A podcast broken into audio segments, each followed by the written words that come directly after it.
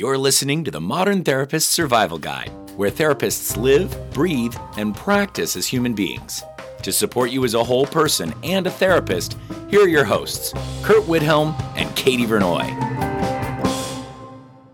Welcome back to the Modern Therapist Survival Guide. I'm Curt Widhalm with Katie Vernoy, and we talk a lot about what you guys could do, but today we're going to poke a little bit at what some of us might be doing. And I, I do throw us in there because I know I've made some of the mistakes that we're talking about today. Katie's looking at me like, yeah, she's made some too. Yes, and, yes. And I have. really, what we're what we're trying to cover today is the bad marketing that we can be guilty of. And if the word bad marketing feels a little too judgy, maybe we can say the marketing that's ineffective. Nope, I'm reframing this one. we we make some bad decisions marketing. so what is your favorite bad marketing thing that you've seen from other therapists or from yourself? There's so many, but for anybody, There really are. There really are. Yeah, for those of you who listen to a lot of our shows, you know that Katie and I really embrace that we want you to embrace who you are. Mhm. And so I think that what really strikes me is, especially in areas where there's a number of therapists, is people who all put the same types of things on their marketing materials. Everybody who's writing profiles that start out with, I want to provide a non judgmental space for you to be able to explore your blind spots.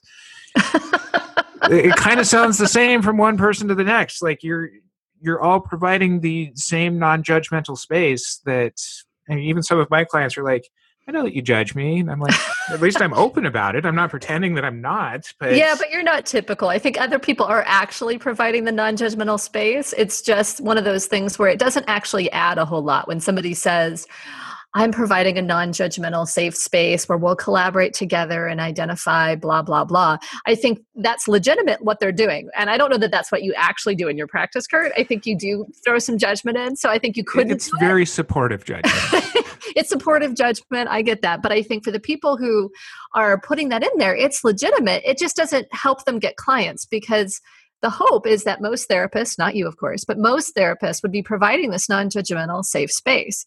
For me, that cliche is what I'm going to call it, is one that I think doesn't really get us very far, especially when there's a lot of people in our area. Because you can read one Psychology Today profile after another where the first few lines are about how brave it is for somebody to come to therapy and I'm going to provide a safe space for you to, to work through your problems. We need to be able to connect with our clients better. And I think that's something that's a little cliche. The cliche or the, the thing that a lot of therapists do that drives me batty is the stacked stones. I don't know how many people. Yes. three sack stones three stacked stones or maybe even four if people are getting wild and crazy there might be like some water in the background you know like a beach or an ocean or a lake or something but I, when i was looking for pictures for our website i was actually looking for somebody kicking over stacked stones i feel like it's such a cliche so many people use it or they use the the kind of the nature pictures that are you know like a sunrise or those kinds of things. If you're guilty of these today I, think we should throw out the caveat at- at this point of if this is something that's actually truly reflective of you embrace that. And we're not judging you. We're judging you if you don't really embrace the stack stones or the nature type things Oh, I have nature pictures all over my my website, so I'm not judging anybody. I just think that it's a little overused, and I think some people are so overwhelmed by the time they get to picking pictures on their website or writing copy or any of that kind of stuff. It's easy to get into what's safe, what's going to just fly and make somebody feel like they might want to come see me. And it's something that i think that inherently a lot of therapists are guilty of and i'm owning up to this is we look at what other therapists are doing with their marketing materials and we try to emulate that. So it just becomes kind of the circle of us all having pictures of stack stones or silhouettes of people doing yoga on the beach or something like that that might be a place of starting out when we're really kind of unsure of that voice that we want to throw out there. But one thing that i truly empathize with is i hate writing marketing copy and website copy.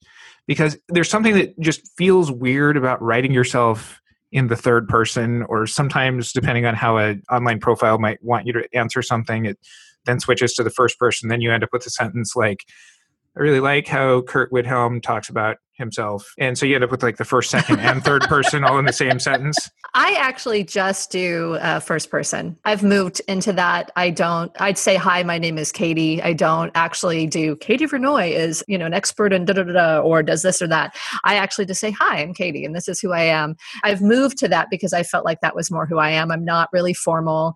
I'm not fancy, you know, so I'm just kind of talking as myself to my ideal client. And that made it a lot easier, actually. The thing that I do too much of is I like asking questions. And I think there is a version of that that really is helpful. Like ask a question and the person answers yes, they may keep reading. So they know who you work with and that kind of stuff. But if you just keep asking questions at a certain point, especially if they're like all over the map, like I think mine at this point are usually pretty streamlined. They're asking questions all along the same line. But I've seen people say, So, do you, are, are you struggling with your relationship? Or is work troubling you? Or have you considered uh, moving to another country? I can help you.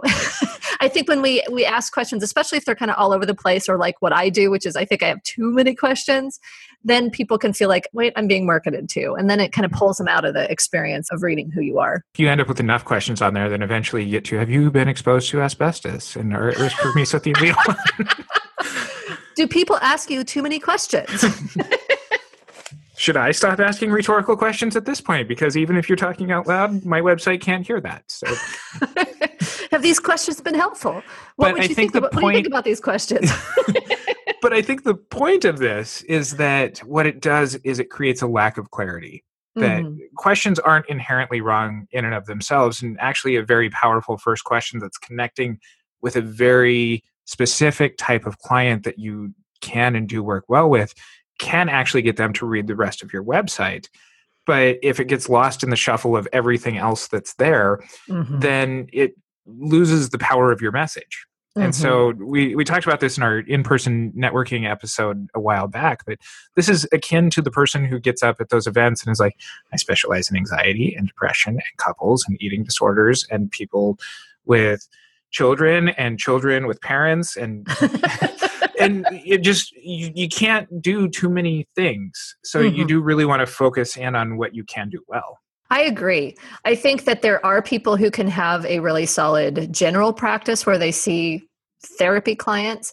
And even in that situation, I think that were I to have that practice, and I think that was what my practice was originally, I wanted to make sure that the questions or the copy I was writing was unique to me and that it reflected me so that people would at least see the match personally. And it wasn't necessarily saying like hey i work with this problem or that problem or this is where my area of focus is for my practice. But if you resonate with these questions if you resonate with how i write i'm the right therapist for you.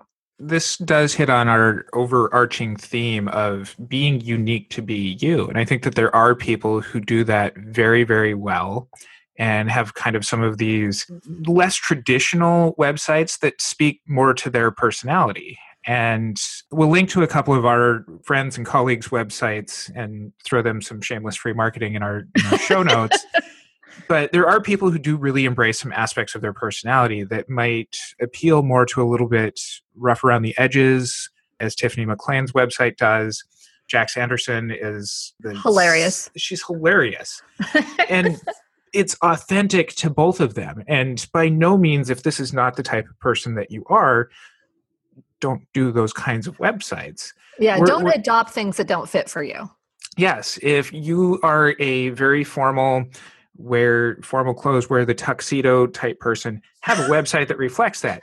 If you're more of the tuxedo to therapy, if you're wearing, if you're more of the get a tuxedo printed on a t-shirt sort of person, then do that kind of website and really embrace who you are.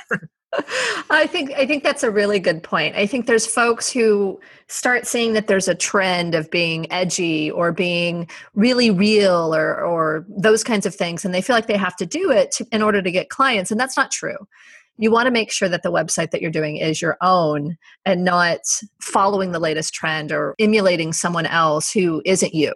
I think that's the thing that I see. I think people too often when they're developing a personal brand or kind of in the early stages, they either kind of copy someone else or they stay really really safe and that's where we get into i'm creating a safe space and i've got the nature pictures and that kind of stuff i think it can be really easy to get caught in a lot of language that doesn't say a whole lot and just says, I'm a therapist and I'm going to be nice and we'll help and it, it'll be great. Either being too safe or copying, that kind of stuff can get really get in the way of you developing the personal brand that's really you and that's going to bring in the clients that are going to resonate most with you.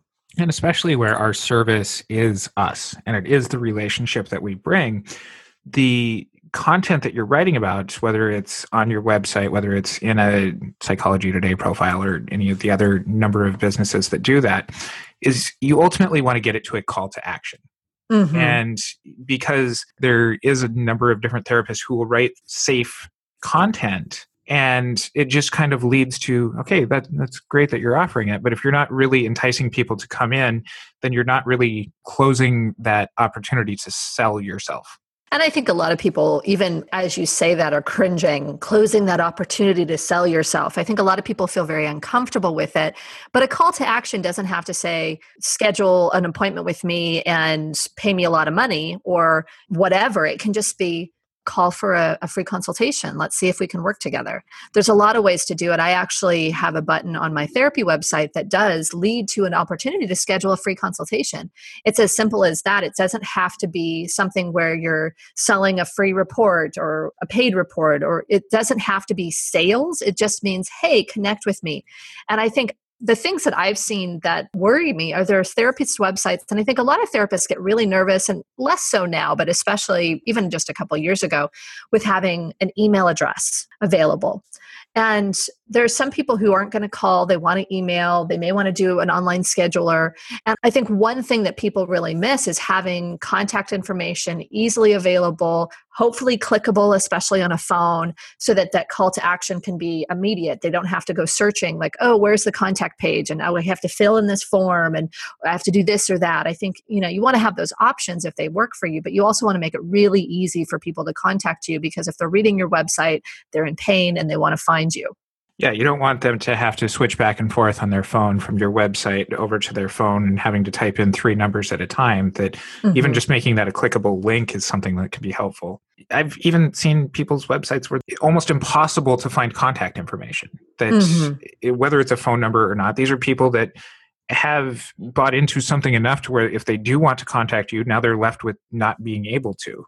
I've seen people not even just not have contact information, but I can't find their website when I'm trying to refer them. mm-hmm. I mean, there's people where I, was, I had to like private Facebook message or kind of figure out where I could find them because I just there wasn't anything there. And I think that's a real marketing mistake, especially if you're out, you're networking, you're interacting with people, not having any way for people to find you, referral sources or clients alike. It can be pretty gnarly. It's like I'm not getting any clients. Well, where your website? Well, I'm working on the website. You know, or the website isn't there. Like they have the URL, and the, I actually know somebody who has a URL on his business card that he's not built a site on. yeah, uh, this being the 21st century, if you as a business have not invested into even the free things out there that make your business searchable on the web, it's 21st century. I don't know if you actually exist. Like that's kind of the stamp of are you an idea or do you exist? Because this is how a lot of clients find us. It's the legitimacy of you. If you've got a free Facebook business page as something that's up there for mm-hmm. people to refer to you on, not being findable is getting in your way of being findable. You're throwing people into existential crises, Curt. Mm-hmm. if I don't have a website, do I exist? if I can't be clicked, am I not? I click not. I click not. I think the other thing that I've seen with people around websites is that they'll have website content. It's pretty strong, it's very specific to their target market. And then when they interact on social media, and somebody's saying, I need a referral for this, they'll say, Oh, I work with that. And then their website comes up with snippets and pictures. And I actually have this happen too because I haven't updated my snippet yet. I'll probably do it as soon as I can. But, but like I work with that. And then the snippet says they work with somebody totally different. And so it feels incongruent. And I think it's really important that if you are creating a personal brand, if you do have a focus or a specialization or expertise that you want to put out there, that it's actually consistent. You know, certainly when you're talking to people in person, you don't have to like stick to the whole thing. But anything that's going out online that people who don't know you are going to see, you want to be consistent with that message. Speaking of websites and pictures, and this is one that I have been totally guilty of. I know what you're gonna I, am just say. gonna I'm just gonna take this before Katie can Before I can call you out on your horrible headshot. My headshot. your headshot look, headshot looks like a child. my headshot was from the first year that I opened my private practice, which was now eight years ago. And I look very little like it. You were very young in that picture. I don't know why having a private practice has aged you so in the last eight years, but and honestly, part of it for me was during that time was period when I had been in my cycling accident and I was like missing some of my real teeth for a while and oh so it wasn't like okay i'm gonna update this with like you know big old toothless grin like and then like i just got busy and mm-hmm. Then it became a joke and now i'm your new headshot is very good curt I, i'm investing more in keeping my brand consistent and it's always going to be a work in progress that this is probably something that i'll need to revisit in hopefully less than eight years but but it is something that does come up.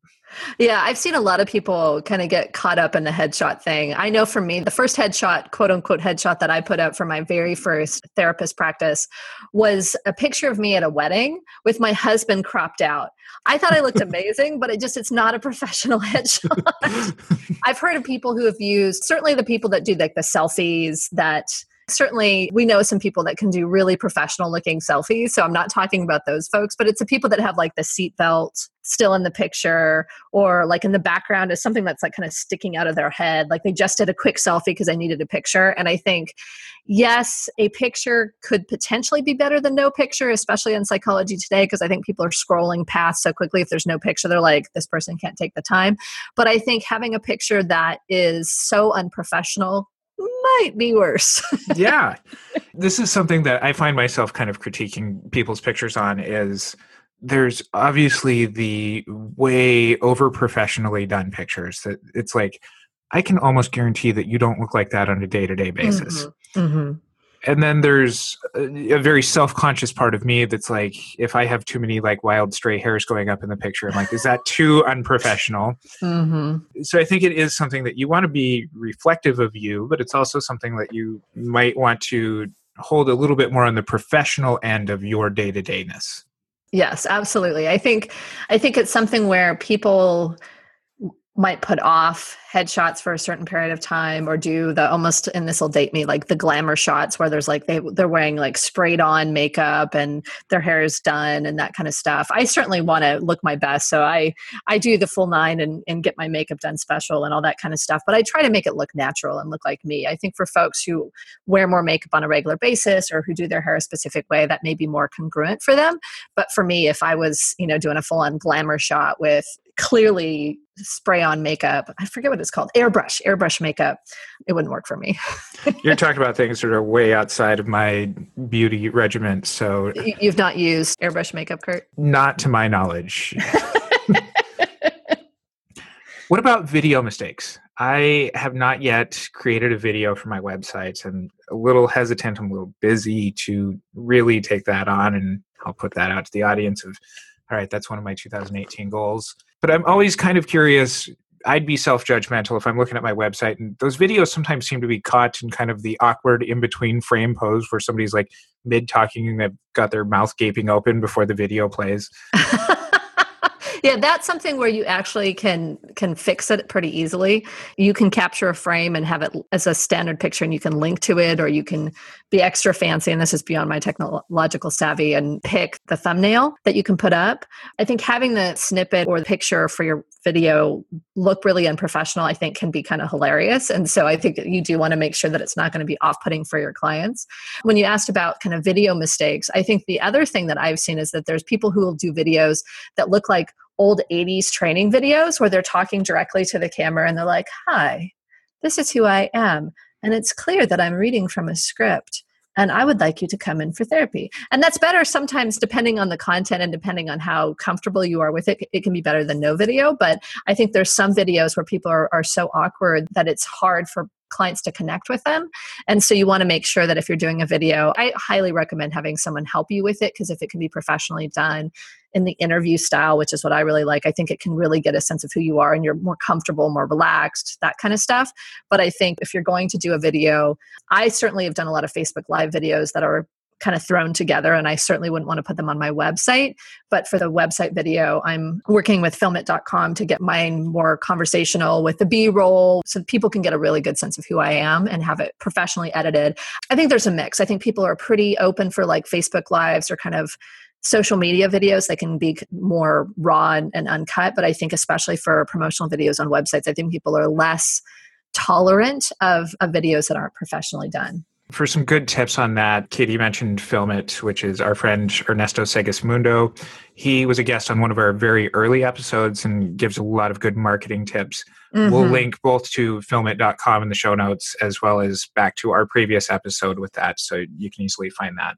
I think some of the marketing mistakes also extend to some of the printed materials that we do. Mm-hmm. And while I'm a big believer in the content of what's there, sometimes it's the presentation that's wrapped up in it too. And yes. if there's a space to waste a lot of money, it's on printing materials and colors and all of this kind of stuff. But there's also just kind of printing stuff out on an office piece of paper that doesn't look very good either. Yeah, I know for me, when I first marketed in my group. That was one of the first offerings that I put out to the local community. I designed it myself and I printed it out on just printer paper and it was okay, but my issue is that I want to put every single thought that I have in my head. Like, I don't hate writing copy. I don't love it. I like writing other stuff better, but I oftentimes write too much. And so for me, having like a graphic designer or a colleague who can kind of say, like, hey, you don't need this much, we need more space, we need it to look better, it looks a lot better. And for me, I always put way too much content on my stuff and people don't read it if you put mm. too much stuff they just don't read it. And so i think that's a, another really good point is that if you've printed it out on a piece of paper probably your local colleagues will be fine with it. But if you can actually get it professionally printed it looks a lot better. And then if you can make sure that the copy is not so long or so confusing that nobody's reading it anyway that's a lot better. And speaking of the content of the copy i think one of the things that a lot of therapists do is that we're very educated people who tend to congregate around other educated people and most likely other therapists. And so a lot of our content reflects us talking to other therapists mm-hmm. and isn't ne- necessarily something that is graspable by the type of clients that we're trying to reach. And so we might fall into a shorthand of talking about transference and countertransference and a number of different things that somebody off the street who's looking to deal with depression feelings or relational feelings isn't going to necessarily understand what those things are. That's so important. I think one of the things that I talk a lot about with my colleagues and clients is when they're asking me what should I write on, you know, for my group or for my clipboard or that kind of stuff and they're saying well what words should i use? And it's like i'm not your client. Like what words do your clients use? Like that's what's more important. A lot of people and i think it can happen with things where people may be in a little bit in denial or they've characterized the problem differently. If we use diagnosis we need to know that our clients are also claiming the diagnosis. If we're using disordered eating or eating disorders. You know if clients are actually coming with that and they're they're ready to claim it that may be your client but if it's somebody who's just thinking like hey i want to improve my relationship with food and you, you want to kind of entice them that way you want to make sure that they're actually going to resonate with what you're writing and not have so much clinical language that, that either they're turned off by the clinical language or they're not ready to claim the diagnosis and the diagnosis isn't the treatment the diagnosis is kind of how you frame it. So writing about a diagnosis on a website, on a print material, that kind of stuff may not be helpful. And this is where priming in advertising can really work out pretty well too.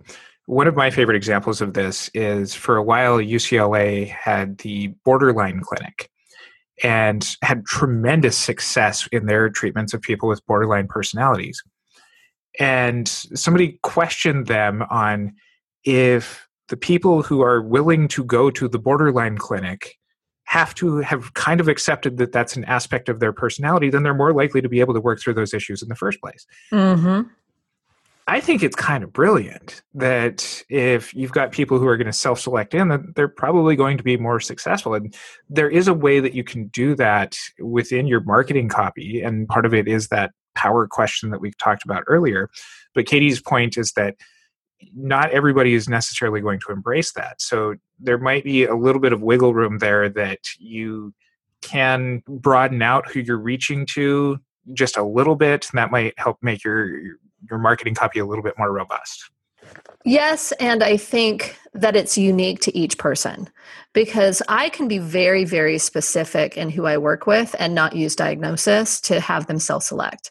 So I think it's it's important to recognize that however broad or narrow the clientele is that you work with, that you use the language that resonates for them, whether it is this is a clinic for borderlines or do you feel like you have a difficult time regulating your emotions? Are you finding that your relationships get in trouble pretty quickly.